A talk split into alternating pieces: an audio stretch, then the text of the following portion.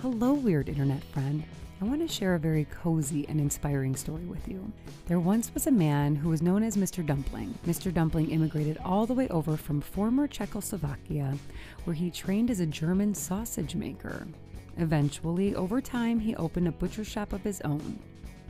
Eager to keep their culture alive and not wanting anyone to miss out on some good gravy, Mrs. Dumpling insisted they include traditional Czechoslovakian bread dumplings with every roast they sold. The dumplings were a hit. They became so popular that Mr. Dumpling himself began selling them out of a red wagon throughout the city. And that is how our favorite dumpling house, Chateau Dumplings, started back in the mid 1900s right here in Chicago. Chateau dumplings are so good. We are in love with them and always have been. Since they're basically a delicious gravy sponge, they make for the perfect accompaniment for meats and stews. No gravy shall be left behind. They also make for the tastiest of holiday stuffing as they're perfectly moist, never soggy, and always extra cozy. Chateau dumplings are local to Chicago grocers like Jewel and Mariano's, but to shop online and peruse recipes, please head to www.chateaufoods.com. Hi there. Welcome to our podcast, Cozy Conversations with the Sister Project. My name is Michelle. And my name's Lauren, and we are your hosts. Hey, host. Hey, ho. this is our version of a radio talk show, and every week you can join us for a sisterly chat where we talk about literally everything. We're going to tackle current events, what's going on in the world around us. We'll share some personal insight and stories, and of course, share random bits of things we think you should know along with whatever else sisters talk about. There's a lot. So mm-hmm. if you're into easy listening, lots of laughing, and some inspiration sprinkled throughout, we are going to be fast, weird internet friends. Welcome. Well, hello and welcome to Cozy Conversations with the Sister Project podcast. I am your host, Lauren Massarella, being joined by my co host and sister, Larry King. I mean, me, Michelle right Anderson. You know what? You blew it. I was going to sing, Let's Talk About Sex, Baby, but you called me Larry King, and now I can't. It's not going to work. Michelle, we, in our studio, we have different types of like mic. What do you call these things? Mic stands? Mic stands. Mine's a stand that's on the floor, and Michelle's is a stand that's on the table. and she looks tabletop. like she looks like Larry King live. Do do I look like Larry King live, like from the eyes up, or just from the mic All I down? see is or everything. awesome. You are just giving me another man that my sisters have told me that I look just like. LKV vibes. Okay. I'm fine with it. R.I.P. R.I.P.. And I wouldn't say GTS GTS, he lived a he was life. here for a long ass time. He lived a full life. You know, the funny thing about Larry King is he never really researched his guests. They would just come on his show and, And he he, would be like, it. Who are you? Tell us about your book. Didn't he get kind of some crap for kind of being a little bit less formal or something? Yeah, but he was very successful. He killed so, it. I mean, what's Larry King. Why hate? GTS. No, No, R.I.P.. R.I.P. R.I.P.. R.I.P. You guys, the reason why Michelle wanted to sing "Let's Talk About Sex, Baby," Mm-hmm. Um, because we had two incredible women join us on the podcast today. We had Laura Schwartz, who is a business development development manager for Candor Health Education, and she was joined by Rachel Simmons, who is a health educator, and we talked about sex. We did. but not just any kind of sex. We actually covered sex education for youths. Mm-hmm. Because for those that are tuning in, if you remember going through sex ed as a kid, or if you were from these parts, you probably went to Robert Crown, which is no longer Robert Crown, it is Candor Health Education. And wow, things have changed in such an amazing way with the have. curriculum. So, Michelle and I had the amazing opportunity to sit with both Rachel and Laura and learn exactly what the sex education curriculum is like these days for, I believe we covered fourth through 8th mm-hmm. grade, sounds right. beginning with puberty education and then like more sex education. Getting more into it. Yeah. Yeah. And it's great because again, times are changing and so is the curriculum and things the the things that they are teaching is well it's funny, they probably always should have been teaching this way, but you know, it's a new day, it's a new, New dawn, and New we have a new new sex dawn. education. That's right. That's right. So this one is really beneficial for all people tuning in, but especially parents who are um, who have children who are reaching the age of maybe more curiosity. They're learning things, hearing things. Their bodies are changing. All of those things that are happening. Um, Rachel and Laura did a wonderful job to give tips, um, talk about the resources that Candor has, Yep. and um, not only for children but for parents as well. So, I mean, I'm not going to sit here and say that I didn't even. I learned a couple of things too in the conversation. My favorite Holy cow. tip, and they're going to hear it. You're, you're going to hear, but one of our favorite tips was, you know, sometimes sex can be an awkward chat, and with awkward chat, sometimes eye contact doesn't have to be so strong. Yep. So maybe go for a drive and have the talk. Yeah. So that's just one of the many zingers you guys are going to hear about. We are so grateful to Laura and to Rachel and the whole team over at Candor for doing such great things and teaching such important things. And again, I'm going to just stress real quick we didn't just cover puberty and sex ed, we also talked about consent and um, sexually explicit text. So we're really kind of covering the whole gambit, you guys. So maybe hop in the car, go for a ride yourself, go on a nice freezing jaunt. It's winter now almost in Chicago and wherever you are. Get outside, get some fresh air, and we hope you enjoy today's episode. Right, so joining us today we have Laura Schwartz and Rachel Simmons, but it's no longer Simmons. Yeah, Bianucci now. Beautiful. Is that Oh. Italian? Yeah. That's stunning. Oh, congrats. Bianucci, Thank you. you're welcome. You both are joining us from Candor Health Education. Can you give us a little idea what your roles are there? My name's Laura, and I'm the business development manager.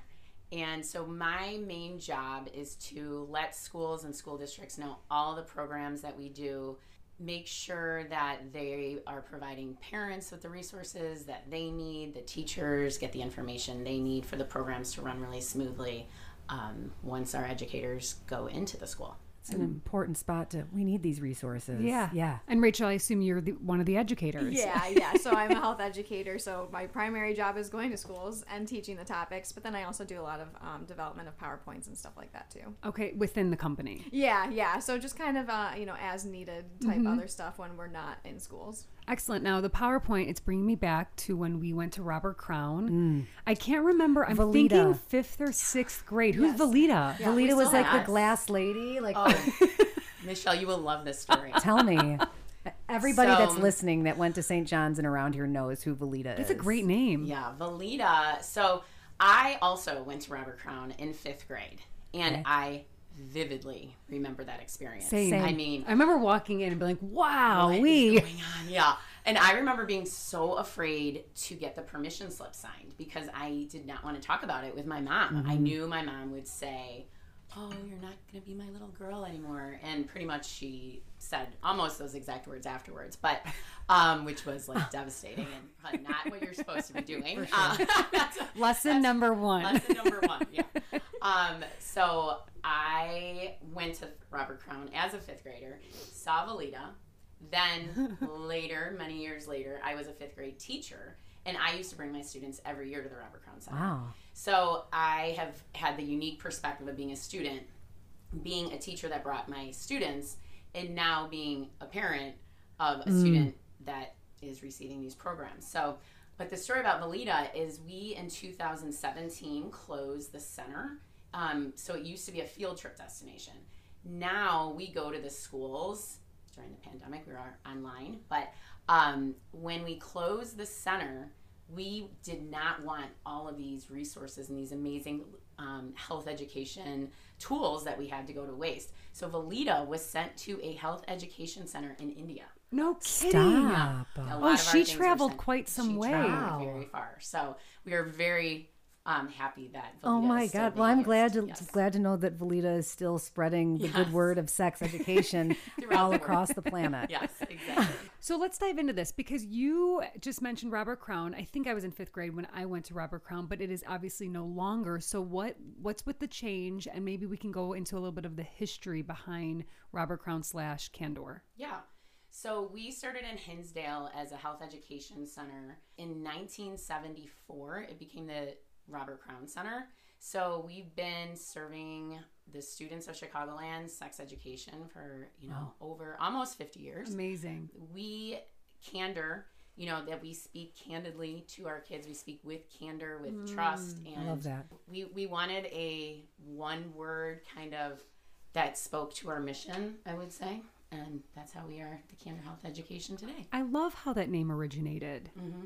Now, as we know, sex ed is so important, and there might be some debates about that. Like, why are we teaching kids about sex ed, and to what degree are we teaching them? So, Rachel, what are your thoughts on the importance of sexual education to the youths? Well, first of all, you know, it's super important that they understand the basics of how the body works 1st And then as they get older, obviously they learn more and more because they're going to be exposed to more and more about what they see online, how the body works, and stuff like that. And I always give an example when they ask me, why do I have to learn this? I always say, you know, you learn numbers before you learn math. So you have to learn the body. You know, a lot of the time health classes, they talk about mental health, they talk about physical health in terms of like, you know, PE and gym class. Mm-hmm. But a lot of the time, sexual health isn't a huge part of the curriculum naturally for the school. So when we come in, at least we can give them some of the information that they're going to need eventually, and also that they're probably already wondering about. Mm-hmm. But when someone comes in who's uh, open and honest, like Candor, mm-hmm. you know, we tell them straight up, like, I'm not going to make anything up if I don't know the answer. I tell you that. Mm-hmm. And I'm not here to scare you. We only provide the scientific information. So it's just super important that they understand the basics so that they can learn more about it as they get older. It's more age appropriate as time goes on, so that they don't trust everything their friends say Yeah. because Right. kids believe kids, and that they mm-hmm. don't trust everything on TikTok and other you know Social social, media. media. Yeah. And you guys, what about parents? What about parental influence here when it comes to either their agreement in the sexual education or their disagreement? Do you have to have those kind of navigate those discussions as well?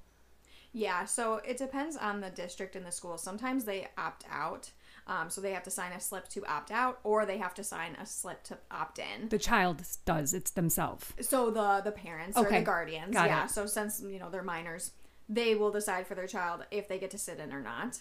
A lot of the time they do, um, but it just kind of depends. So a lot of the time we do have parent overviews so that they can see every single slide we show their children, so that they can understand what we're talking about Mm-hmm. and what we're not talking And about. And maybe learn something. Oh yeah. Yes, I have so many parents and teachers that say, "Wow, I learned something today." Like what? Like what are we learning at this day and age, in our age, that we didn't know? I mean, don't you think there's some dudes out there that might not know? I mean, I'm. I mean, no. There was one time where he was like, "Where does the tampon Oh, go?" yeah. Okay. Yes. Well, That's I- the that's a great great segue.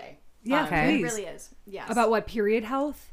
No, menstru- just that um, one of the questions is knowing how many openings are in the human body, both um, in the male human body and the female. And there are many adults that don't realize Yeah. that there are three. There you go. Yes. I didn't realize until going through my infertility journey that women are born with all of their eggs. Yeah. That to me was mind blowing. yeah, you do not produce af- more after birth. No. So, um, you're actually born with about 1 million to 3 million eggs. They're about the size of a grain of salt, Wow. Oh, which is Cool. the biggest cell in the human body. And isn't it is is from what I read too, and I can't wait for you to correct me if I'm wrong. that's the only cell that you can see with the naked human eye is the as an is an embryo or, Or a female egg. I don't know. Um, so the the egg you would be able to see. Right. Yes. Yeah. Whereas like the sperm is 50 times smaller than an Yes. egg, so you have to have a And of course, men get m- as much of that as they it want. just keeps on Oh, blasting yeah. out. 86.4 million a day. Okay, a, a day. Yes. Which would that explain why there's a constant need to release it? Yeah, so some of it is like sometimes the body just absorbs it. You guys and can then let me know. Sometimes it leaves. Okay. This is like adult sex ed. Yeah, exactly. Yeah, it's always good to know. Which Yeah. is great. Yeah. Now you mentioned parents and the resources. What kind of resources does Candor have available for the parents? So we used to do parent overviews in schools, and we still do that. However, um, over the years, I would say the participation was declining, and so we started doing webinars. This was pre-pandemic, and we were getting some good participation during the pandemic. you know, when everyone was on Zoom and getting on Google Meet, it was all of a sudden very easy for parents. They were really enjoying to have that option. However, we also then realized a recorded webinar is even better where they don't have to be on at a certain time. Yeah. You know, they could watch it. So that's really the district decision. They can do a schedule a webinar for a certain time um, and date, and it's for, only for the parents of that community. Or they can get our recorded webinar that they could watch at any time. And then also, though, now we have parent resources about every single one of our programs that includes the most commonly asked questions. So usually, when a lot of times when administrators see that page and all the well, all the information that's on there, it's usually what parents want to know. So they we send a letter to the district that has um, links to that page. So a parent could go, let's say their child is going to be in the teen sexual health class. They can click on the teen sexual health parent resources see some of the slides they see and see the 10 most commonly asked questions. Are there any of the most, can you recall off the top of your head, any of the top 10 most frequently asked questions? And are these by children that are at, or these are parents? These are parent questions. Okay, so what now. are parents wondering? Yeah, so the biggest one is in our puberty program do we talk about how the sperm meets the egg or how a pregnancy begins? And we don't. We just talk about the cells themselves, what their purpose is, and that's where we end. And then sometimes they ask, well, how does it meet? And we go, that's a really good question for your trusted adult at home. Yep. Oh, so you stop it even there. Yes, in puberty. Only for the puberty program. Got it. Not for the so, sex ed. Right. So mm. puberty is our fourth and fifth grade program. Got and it. And it just goes through the body changes that the kids go through during puberty.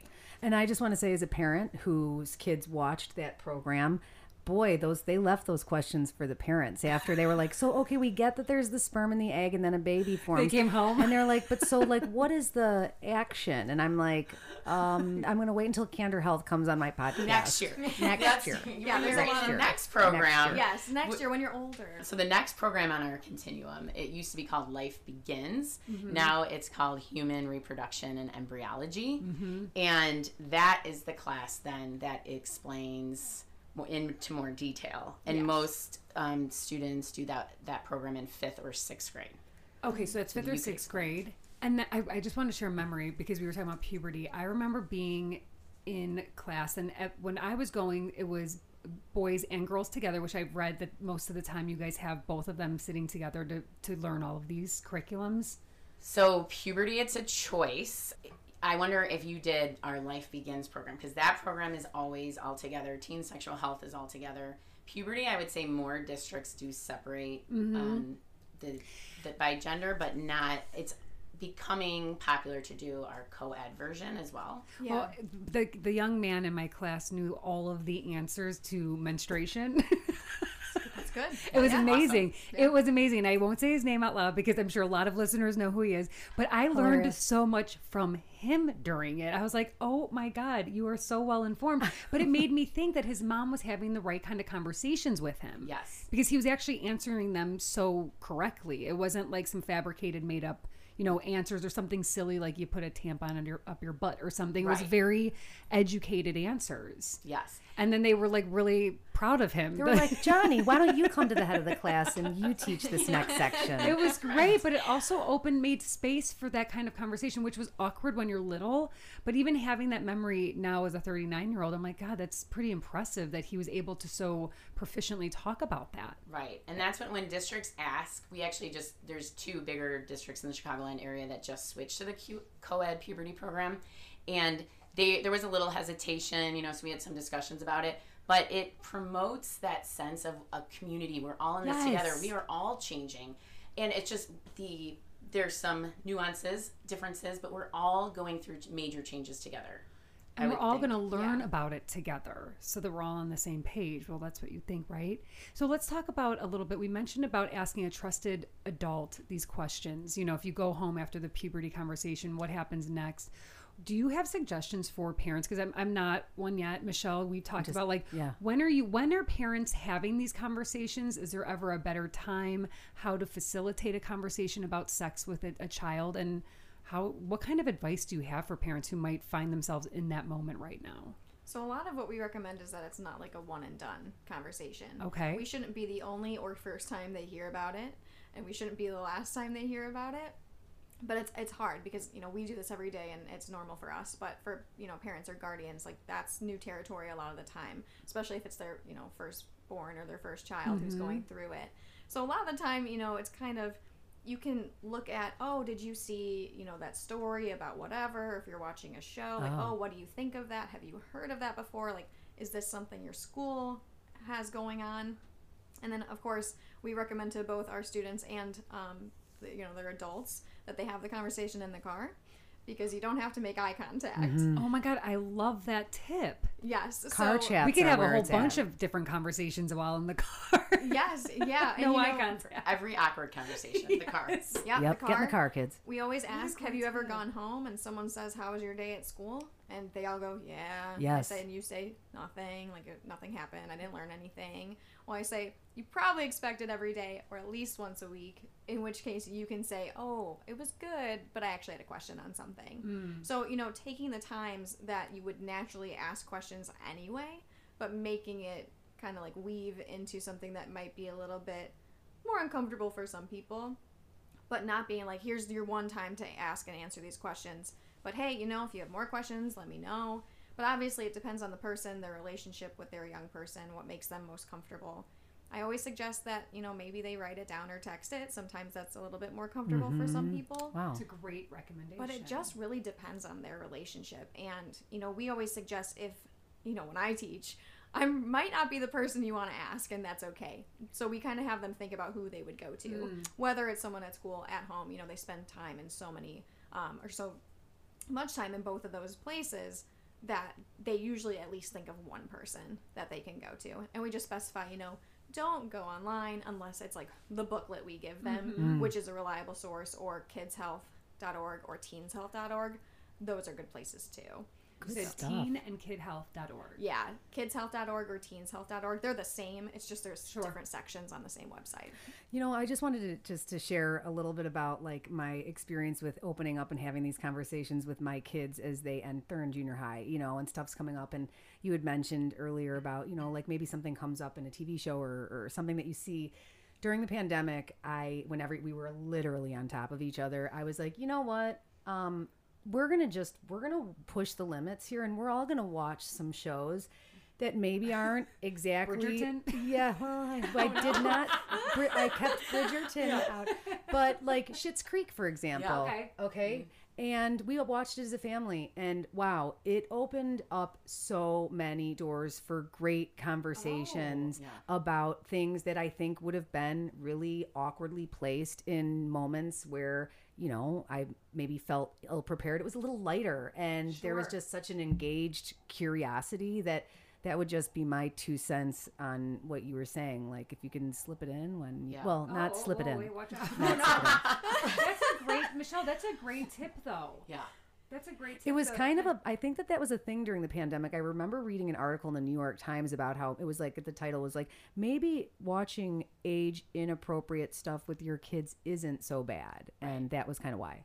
It also Yeah. takes the pressure off them. If you say like, "Oh, this scenario happened," like, what do you think about that? Mm. Instead of like, when you run into this, which is how we do our programs too. We have characters that we follow. So when I say, "Oh, this character is experiencing this," or they're wondering this, I'm really saying you all are wondering Sure. this, and you're going to run into this, but. I'm not addressing them as people, as individuals, so that they don't feel as awkward. And I would also suggest, I mean, I was going to say the exact same thing. We watched um, with my oldest, The Outer Banks during the pandemic. Yep. And with the car, so I have three kids that are all in this like age group currently, and we're also in the pandemic. And so I knew the tip, you know, about the car. We were, literally weren't going No anywhere. driving. There's nowhere to go. So I'm, my also my parent tip is switch up when you bring it up because so first I we were watching The Outer Banks and I it was just my oldest and I, I kept pausing it. So in this how did this make you feel? I thought that was disrespectful. What did you you know? And we would Yeah. have these moments and then I realized at one point she's like I can I just watch this episode by myself? She's like enough with the pausing and talking about topics. And then I realized, oh, instead of the car, we're going on walks with our dogs. Mm-hmm. So when and I would usually try to do like a one-on-one walk, and we're not looking at each other; we're looking straight at Totally. straight ahead. And then I again, I was realizing I'm bringing this up too much. You know, mm-hmm. they're not wanting to go on walks with me. So kind of switching up, you know, in a movie, in a TV show, in a walk, in the car. Good tips, Yeah. and all ones that I'm going to use. I was like taking notes. Take a walk and bring it up less. Yeah.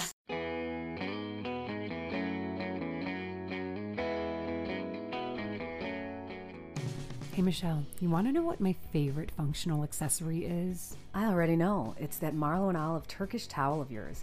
I'm pretty obsessed with mine too. What do they call it? Uh, pestamel? That's right, a Peshtemel, because it is so much more than just a towel. I am totally obsessed with them. I always travel with one because they have so many uses. I use it for a blanket, a wrap, a bathing suit cover up. Plus, there's always one in my car because every car needs a blanket, just in case. Now that's good thinking. I'm loving their hair towels. They are so much better for your hair, super absorbent, and I honestly feel like it makes my hair less frizzy. The Peshtemels are so soft and cozy. I love the idea of having a basket of them and bringing them outside to wrap ourselves with when sitting around the bonfire. And of course, I love snuggling up with one while reading my favorite book. Oh, that sounds nice. And honestly, Lauren, every human on planet Earth should have a Peshtemel. They are so versatile, they come in a variety of patterns and sizes. Marlowe and Olive will even add fleece to any Peshtemel to make them even more cozy.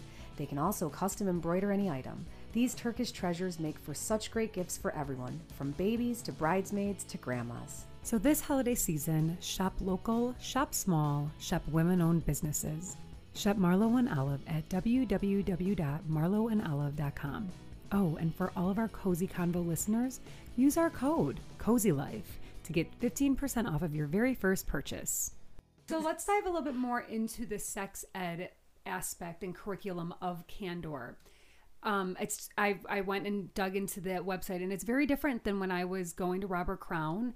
And I'm excited to talk about this because one of the um, topics that you covered are the five types of sexual contact that are that humans can experience. Rachel, do you want to dive into those five, and maybe we can elaborate on discussing them? Yeah, for sure. So the first one we talk about is vaginal sex, and I can define them for you as well uh, because I mean, why not? Yeah. We're here. some people learn about this when I teach, and they're like, "Wow, I didn't know that." You know, so contact with the vagina. There's penile sex, contact with the penis. We talk about oral sex, which is a mouth coming into contact with any external reproductive organs or internal, mm-hmm. like those openings at the base of the body.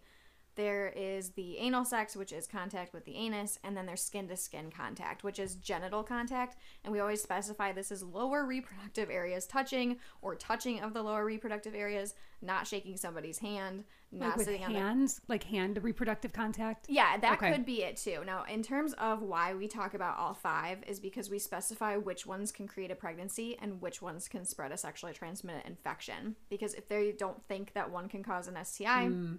Then they're not going to. More apt to, to maybe.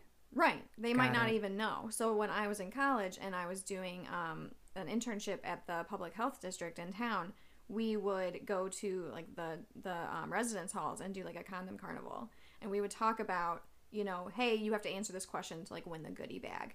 And one of the questions was, why do you use a condom for oral sex? And I can't tell you how many 18 to 22 year olds had no idea. They're like, you don't need to. Why would you? They didn't know that that can still spread an STI because they were just worried about not getting someone pregnant or getting oh. pregnant Of course. themselves. Makes sense. So, you know, those are the five main types. Now, it gets a little nuanced when we talk about, well, if someone's hand is touching a lower reproductive area, yes, there could still be the spread of those STIs, mm-hmm. but it gets complicated when we talk about mucous membrane. It does require most of the time some sort of access into parts of the skin that like if someone had like an open cut or something like Of course. that. So sometimes they ask, okay, well what about kissing? In which case usually the concern is something like um, genital herpes or something like that. So we do talk about that, but not in so much so, so much detail unless they like genuinely ask. Like, well, what about that? Well, yes, it could, but then there's the whole mucous membrane Right. conversation. So it's a little complicated. But in terms of the five forms of sexual contact, those are what we talk about. And then we also define sexual intercourse, which is penile vaginal sex. Because sometimes people say, oh, well, have you had sex before? And if someone says no, because they haven't had penile vaginal sex, but they've had oral sex, they might not know that that's still sex. They think mm-hmm. it's just something else. But it's still considered it's still considered sexual contact. Exactly. Yeah. These topics are covered in our teen sexual health program, which is mm-hmm. typically in seventh and eighth Okay. grade. And it's mainly defining it and ends there. It ends there. Yes, there's not instruction or anything. Yeah, we don't teach technique. Yeah. Um, just Or pleasure. the- you mentioned ple- there's no there's no discussion of what's pleasurable. No, It's very no. scientific. Very scientific. okay. Yeah, the main point of that part is what can cause a pregnancy and what can spread a sexually transmitted infection. Now, if they ask, well, why would someone do that?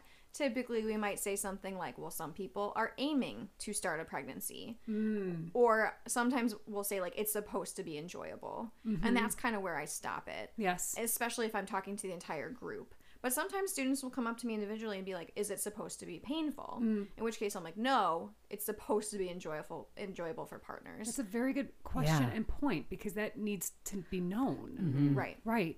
But when it comes to sexuality, does that play a role in the discussion at all? Yes. So in our Teen Sexual Health 1 program, we start off talking about sexuality. And there's so many different facets to it. And we do say, you know, the two main ones you think of when you hear sex are the active sex and someone's anatomical sex. What organs do they Yes. have?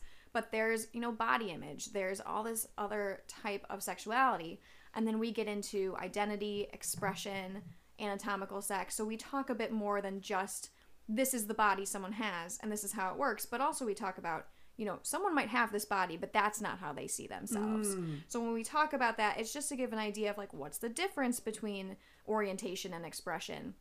How they don't always line up. Someone doesn't have to dress the way that their body tells them to dress. Well done. Or I love society. that. Yeah. It, there is a slide in our teen sexual health program when you were asking like what do adults learn when that is a slide that many adults today many parents today could benefit from learning where it goes through the difference of sexual identity sexual orientation Yes. gender expression and anatomical sex it is so well done um, i would say and just such um, an easy way to explain it to the kids but every time too i think parents are like oh And I love Yeah. that you're teaching that because even I'm, you know, just I'm still learning all of these things now. Right. We we were not taught this when we were younger. It's at kind of like all. hope you figure it out. Yeah, Yep. good luck. Um, but now that we use the gender bread, um, which is an Gender outside- bread? Gender bread. Not to be confused with Wonder Bread. What Oh, is Yeah, like it's a difference. ginger man. it's like a gingerbread it. man. Yeah, so it's a Stop it. gender gendered Gendered bread person. person. So Yes. yeah, we just talk about the oh, continuum. I love that. yeah, so there's you know there's a line and it says okay, well here's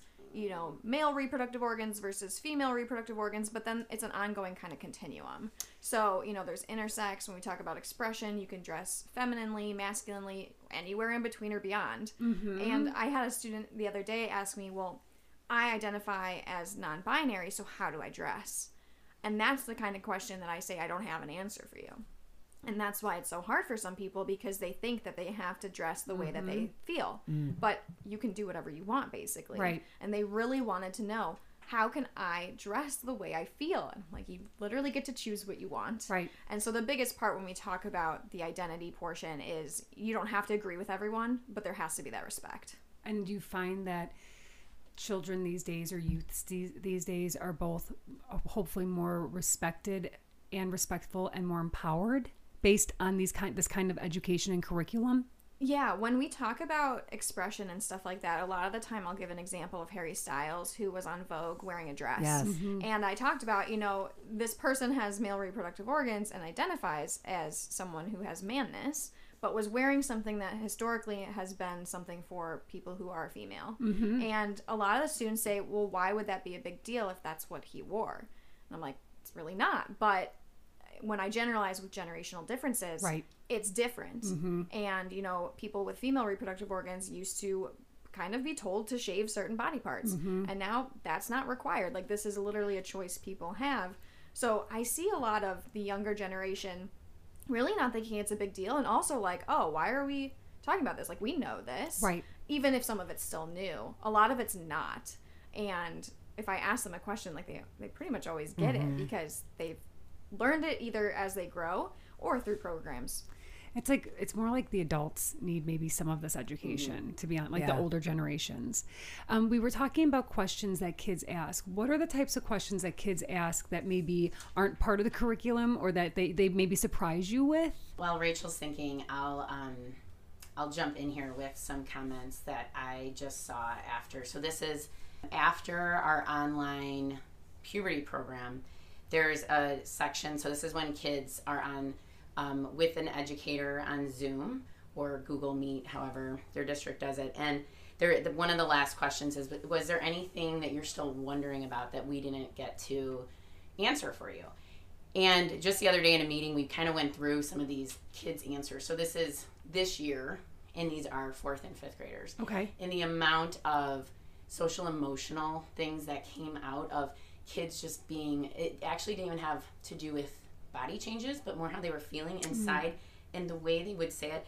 I mean, I wrote this down because it was just one child wrote, "How can I freshen my mind so I can just be happy?" Oh, Stop. Freshen mean- my mind. Yeah. And so I just think, you know, as something else that our educators do such a good job with, um, and you can just see, and something that I witnessed when I was a teacher, and still today, I would say these Candor Health educators, you can see the students how nervous they are. And you can see literally their shoulders just like, leave them. Like Lauren, you you would love it. You know, you're the yoga, she's very a yoga yogi. teacher. Um, you can just see how they relax because of the way they approach it. It's so scientific. They use scientific terms. They talk about how we're going to treat each other with respect.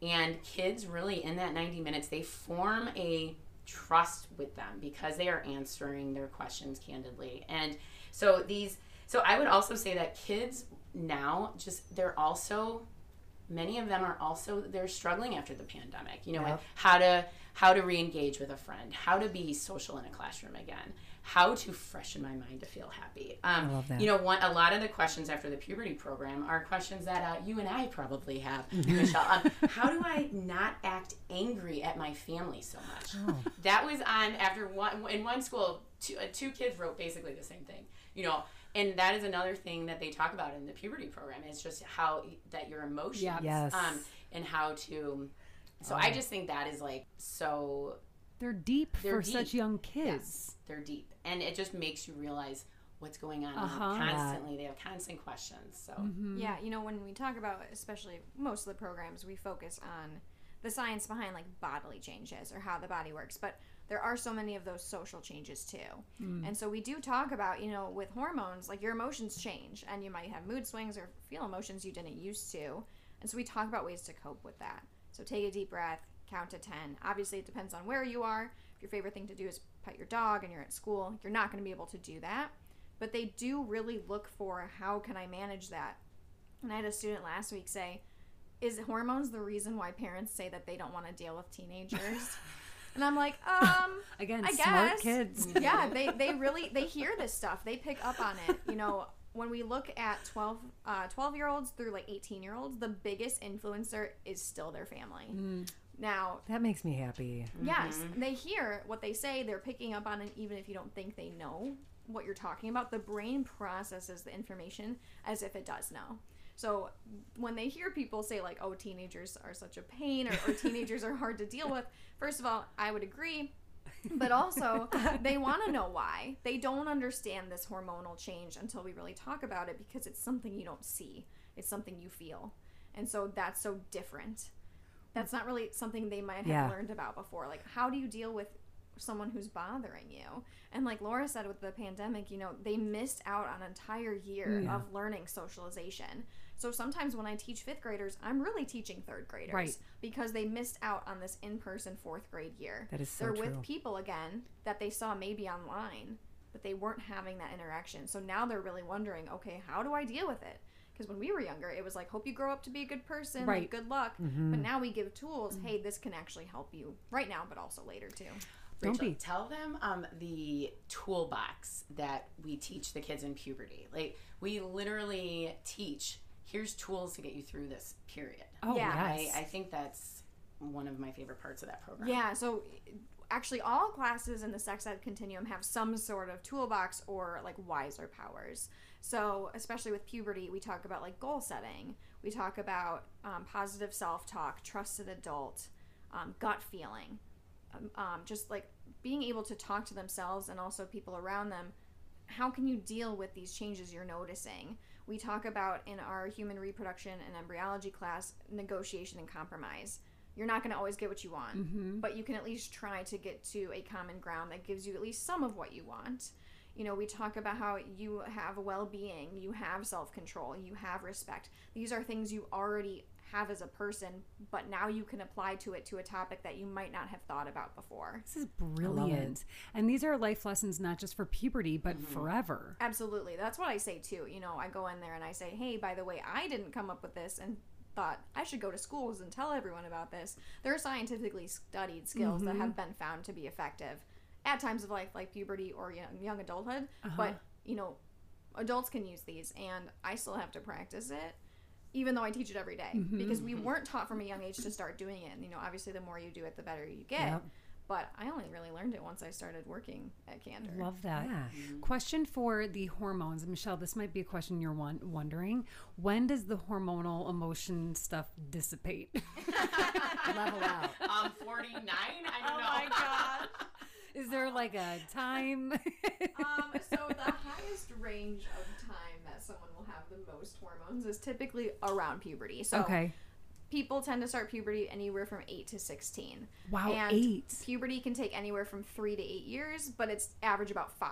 Okay. So Wow. that's the biggest time of hormones um, in general in the human body. So it kind of, you know, evens out with time as they get maybe into their 20s.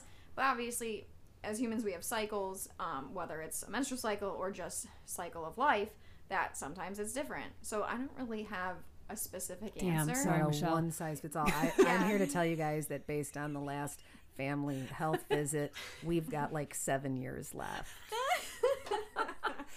Godspeed. We just started.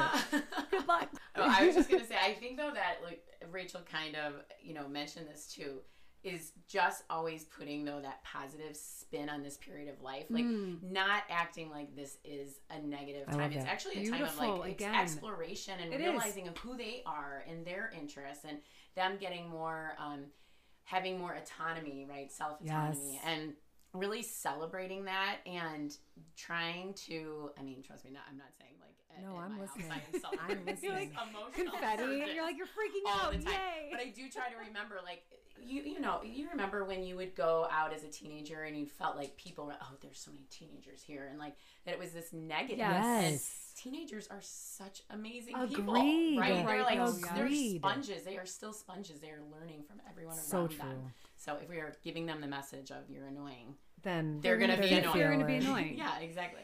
So before we wrap up, I've got two. We have r- two really important questions that we would love, or topics that we'd like to elaborate with you. Um, these really caught our eye because this day and age, and when we were younger, we weren't dealing with this as much, and I don't think they addressed it as much. And the two things are consent, and then of course sexually explicit texts. So let's start with consent. I love that you teach this. I don't remember being taught this in any curriculum. No, no, And- no one ever told me. And anything. even as an adult, you go through and you're like, okay, well, was that a gray area? Because I thought I frickin' said no, or whatever it might be, mm-hmm. or I wasn't sure, or am I in the wrong?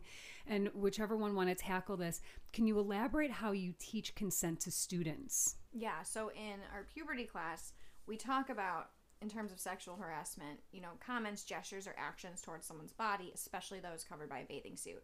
And we don't really specifically say consent on the screen, but we say no one should be touched or talked about without spoken permission. Hmm. As they get older, we get more into anytime you do anything with anyone, especially touching, you have to get and give consent. And we define it as a freely given verbal yes. So we ask, like, do you have to get and give consent for a hug? Yes, you do. Mm-hmm. For a kiss, absolutely. As they get older into our like seventh, eighth grade teen sexual health programs, we have a few slides on it. It gets a little bit more in depth in terms of sexual contact. So freely given, yes. Um, not afraid, not pressured. Everyone needs to be sober, so not under the influence of any excellent, drugs excellent. that it can be withdrawn at any time. So even if two people have engaged in something and they both said yes, And if- somebody changes their mind, it mind. has to and stop. it gets revoked. You're Yeah. good. Absolutely. It's Yep. not, hey, this is, I'm saying yes now and forever after. Yep. If it's a new time, if it's a new behavior, they have to get and get, give and get consent for that too. Excellent. So, hey, if they were okay with kissing, awesome. If that's all they want to do, just because they consented to that doesn't mean that they're going to consent to everything. Mm. And so we talk a lot about that. Um, you know, the absence of a no is still not a yes. You have to hear the word yes. Okay. It has to be enthusiastic. And sometimes they say, well, what if they say sure? Well, I said, well, is that a yes? No. No. Okay. Well, then Right. if they say sure, you need to have that conversation. What do you mean by Yeah. sure? There's an mm-hmm. un in front of that, maybe. Yes. Yeah. Yeah. Really say, I need you to tell me yes or no. Right. Mm-hmm. It, it can't be something like you said where you think you said no. Well, that's not on that person. It's on the mm-hmm. other person to also be sure that everyone involved wants to engage in this. Exactly. And you know, saying, "Oh, well, we're dating," or "But I love you. Don't you feel the same about me?" That's coercion. That has mm-hmm. nothing to do with consent. Amazing. No one has to do anything they don't want to do just because of the type of relationship they have. I'm so grateful you guys teach this because as a woman Yeah. Yeah. and getting older and then navigating, you know, being in a situation where people are drinking, you're drinking, or you aren't sure, you feel like you're being kind of like pressured into it, you're empowering them to fucking say no. Yeah. Mm-hmm. Right. It is again like when I said about with the puberty program, you can see the young people's shoulders drop. I mean, you can see when the young women and in the program realize that they can say yes to a sexual um, contact one day and another day with that same person and that nothing in that relationship has changed nothing about that person has changed but if they want to say no the next day that that's okay Yes. Or just Um, because they're dating doesn't mean they have to say yes. Exactly. Yeah, I usually ask them, do married couples have to get and give consent? Of course. And of course. And most of the time they say yes. yes. But before, like when I first started teaching, I got a lot of no. Well, they're they're married.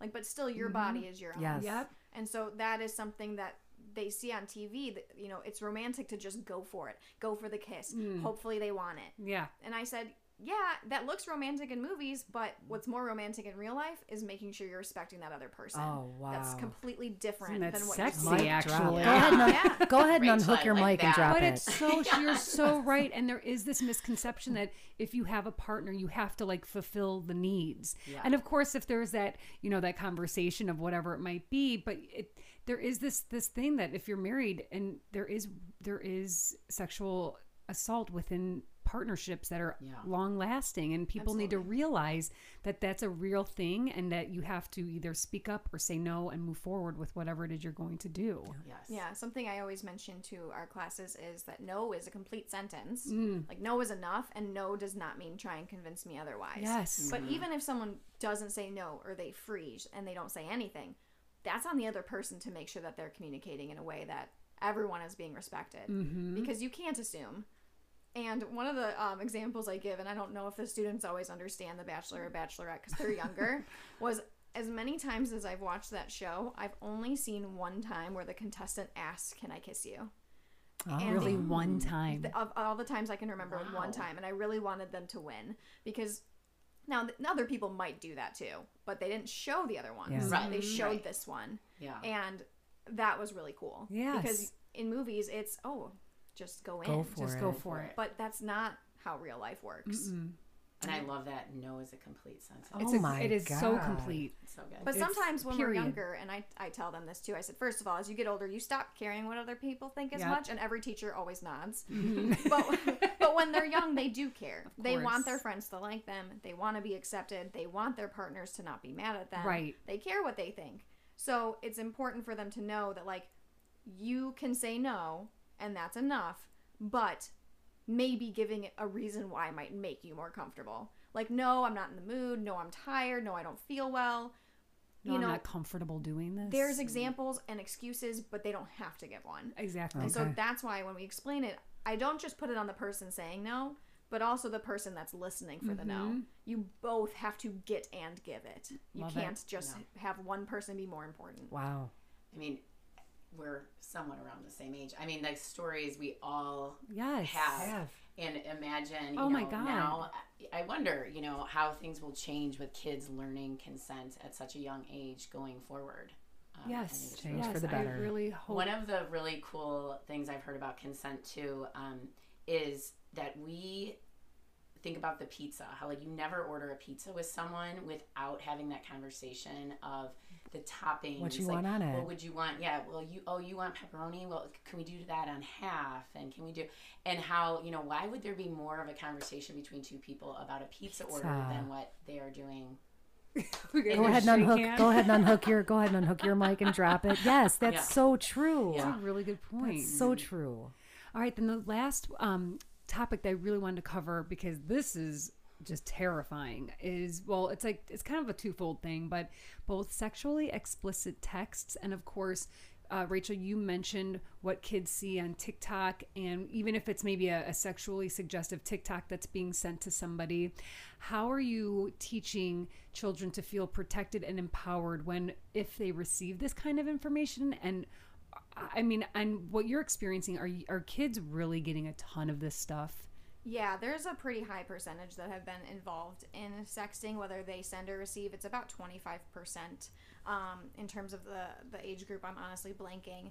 But we define it for them. You know, sending or receiving explicit text, meaning like words or partially nude or, or nude photos and videos. Okay. And we don't just put it on the person sending it, but also the person asking for it. And we talk about, you know, this could be sexual harassment. As, as a young you know a young person who's a minor in every state this is child pornography. Mm-hmm. like this is something that they do but it's dangerous because it can follow them. You know with snapchat they think that it goes away. Well people have apps that they can take a screenshot and it doesn't tell the other person. Mm-hmm. they can share it. It can follow them throughout life.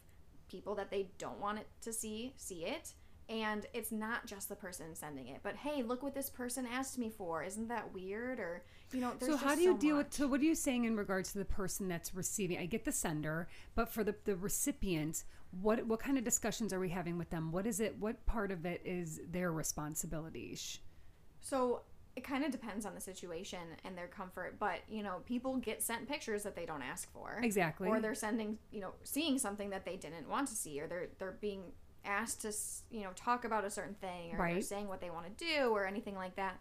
So a lot of the time we say, you know, this is something that you'd want to let a trusted adult know Got about. it. And a big part of it is don't be afraid to get in trouble because it's better to get the help immediately rather than have it get worse I love that.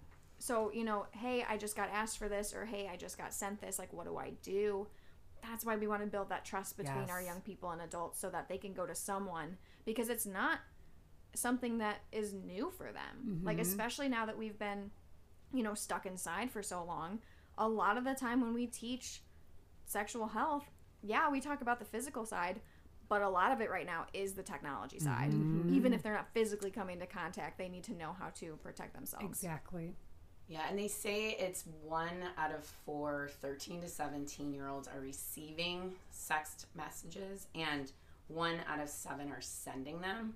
Um, and then right now, the average age of seeing a pornographic image for the first time is age 11. Awesome. Yikes. So we also say to parents to talk to your kids about if if you say, "Have you seen a sext or a porn?" They're gonna say no. Um, to say, "Have you seen anything lately that just makes you feel uncomfortable?" Because many times they might be, especially at the age 11, 12, Yep. they're seeing something that gives them that like feeling in their stomach of something's not right, but I don't know what to say or do. It's like Right, the gut curious. feeling, and, uh, and the gut feeling you kind you spoke Yeah. yes earlier. the gut feeling is right 90% of the Yeah. time Yeah. So just kind of opening it that way and to you know, we talk about trying to be an askable adult and so that your child will will come to you when mm. they feel uncomfortable or they know they saw something that they have questions about or or even if they saw something that they really liked and they want to see it again and they're wondering Yeah. like is Right. this normal should i am i too young for this or is this okay rather than hiding it because you know the the rates of young people getting addicted to porn is really high right now Oh God, well. I didn't even think about that. Yes. Well, and there's also like this aspect of, like you mentioned, they might enjoy it, but it also might really damage them depending on what the hell is being sent. It could be something violent and sexual that might really damage or scar them, exactly which is sad and scary. We didn't Right. have these issues No. like this. they might not understand what they're looking at and Exactly. now they're confused Exactly. or and now there's- they're curious so they look up more because they're trying to understand but obviously pornography is not an accurate portrayal of how sex works. It doesn't show consent. It doesn't show risk. So it's not a place they should learn about it. Yep. of course it's natural for them to see it or look for it or enjoy it because that's how the human brain works. It's getting rewarded when that dopamine releases. Mm-hmm. but th- there's that big conversation of i want you to know that's not how it really is. Yes, so true. very Like, hollywood Yeah, right? very Like, very edited very Right. We talk yeah. about it's a big money making business. Right. And some of the time, you know, those videos or, or pictures might be of someone who did not say it was okay that it was posted or even recorded in the first place. Mhm. Wow. Wow. This is a lot. There's a lot, but I'm so grateful for both of you for doing this kind of work because it's so important. Thank you. And you know, 85% of a, of parents actually do want sex ed to be taught in school. So that's something else I think for parents having us come in that's kind of like the segue for them to kind of maybe have that initial conversation. But like what Rachel said, to keep that conversation going, don't let it become just a one thing. Right. You know, I know I joke like, oh, that Yeah. Or save that for next year, but you know, to bring it up throughout the year until hopefully Candor Health education comes back again. I mean, our house, it was a one stop shop. My mom, I remember she sat us down. I think there were, maybe it was me, you, and Nicole. We, were, in young. someone's bed. We were. In, I was in and third she- grade. I think she showed you were probably like, like four a and a book, half. and it was like she used the term "the birds and the bees." She did. and she used like this this this very strange cartoon book. And I remember the guys like he had kind of curly hair, and they were talking about being in love, and it was so sugar coated. It wasn't the kind of sex ed that we needed. It was wasn't maybe concrete. that. Right. That's It wasn't concrete. Like No. that's birds and bees. They might literally think you're talking about birds, Birds and and bees. bees. There has to be that scientific medical terminology. yes. We see, you know, cases in the news where a child is trying to say that someone was touching them inappropriately, Mm-hmm. but they use like cookie instead of like lower reproductive area. If they don't know what to call their private parts and they say my uncle touched my cookie, no one might know what they mean and they're asking for help but they just don't know the correct words Is- to use. By the way, is that something that you teach children about as well? Uh, uh, speaking to a trusted individual if they are having some sort of experience with somebody? Yeah, so a lot of the time in our puberty program at the end, we do talk about that sexual harassment and we Okay. explain if you see something like this or this happens, and also hopefully you're not the one doing this, you have to go to a trusted adult or any adult you can find. Yes. So the situation is Clyde or Ethel is at a pool party and they overhear this. And we say, What's Clyde's job? Or Ethel's job? And they say, Tell a trusted adult. To which I say, Yes, if their trusted adult's there. Otherwise, they need to find any adult they can. And if that adult doesn't say, or they don't help, or they say that's not a big deal, or they don't believe Find them, a new one. go to the next person. Okay. Do not waste your time. Don't waste your time.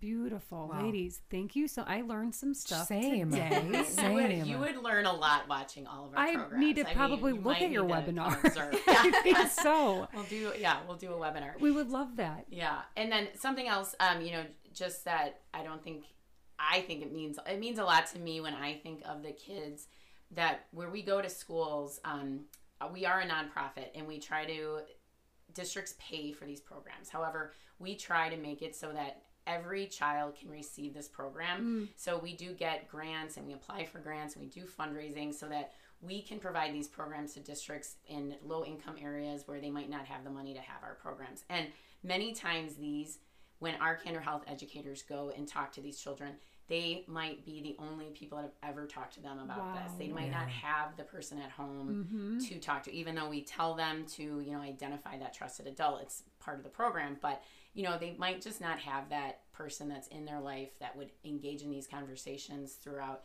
um, their time of growing into a young adult. So um, that's the other reason I'm so thankful for our educators and that we do offer these programs regardless of the money that their school might be able to provide. Yeah, there's so wonderful. many times where you get a hug at the end. Like, can I give you a hug? And I'm like, yes. So they ask for the permission. they ask for consent to give me a hug, absolutely. Yeah. And then sometimes they'll come up to me and say, you know, my person at home says I'm weird when I ask about this. So what do I do? Yeah. So then, you know, I answer anything I can for them, but I also say, you know, think of someone at school. Think of anyone who's old enough to talk to you about this. Mm-hmm. And that's why we do incorporate it into the program so that they can hear other people's trusted adults and see, you know, not everyone's is their mom and dad. Right. It could be, you know, a grandparent. It could be the principal, social worker. It doesn't have to be a relative. And I think, Mm-hmm. like Laura was saying, in some of these areas where maybe their parents aren't even around most of the time because they're busy working, like they need to think of who else can they go to. So Mm-hmm. making them think about it in class and hearing other people's answers can help kind of spark what they would do if they needed that question answered. Excellent. Ladies, thank you so much, you. both Thank of you, you. for joining us and for the work that you do. Before we leave you, where can people find Candor online and on social media if they are looking for your your resources? Yes, we are on all the major social media channels Facebook, uh, Instagram. We have a TikTok. We have a YouTube. TikTok Oh, now. right we just on. got a YouTube channel. Um, and we are on Pinterest because many teachers are looking for resources and they use Pinterest. So we are on there now too. Is it just at Candor Health Ed, Ed or Education? candorhealthed.org? Yeah, that's the website. That's the and then website. if you search Candor Health Education It'll pop on up. any social media, yeah, it'll Yes, pop we Great. will definitely Excellent. Share that with you guys. Well, we'll have to have you on again. I feel like that we just kind of, you know, hit the tip of the iceberg here, and there's so much more to discuss. So we look forward to having you back on again. Thank you so much for joining us. yeah Thank Yeah, you. for having Thank us. you. You guys stay cozy, okay, ladies?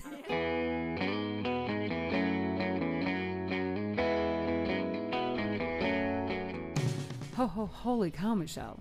Christmas is right around the corner. It's time to start shopping. It sure is time. And I don't know about you, but I'm looking for the type of shop where I can find both the outfit and the gift. You know what I mean? Oh, I know what you mean. We're too busy to be going from store to store around here. But lucky for us, our favorite boutique is right down the block, Vintage Charm. Oh, talk about reducing some of the seasonal stress. I know, I hear that. And beyond the convenience factor, Vintage Charm is one of the cutest curated stores ever. It's so festive, and their inventory is endless.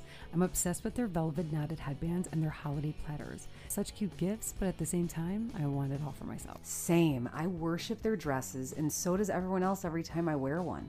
Whether you live three blocks away like myself or clear across the country, you can totally shop online or in the store. Yes, and be sure to use our code, the Sister Project 15, for 15% off of your entire online or in-store purchase. This code is good for one purchase until December 31st, so be sure to get your gifts and holiday outfits taken care of all at once.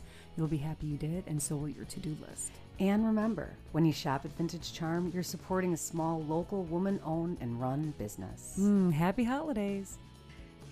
Thank you for joining us for today's cozy conversation. For more of the Sister Project, check us out on Instagram at the Sister Proj and our website, www.thesisterprojectblog.com. Don't forget to subscribe to our podcast and maybe even drop us a review. Until next time, stay cozy.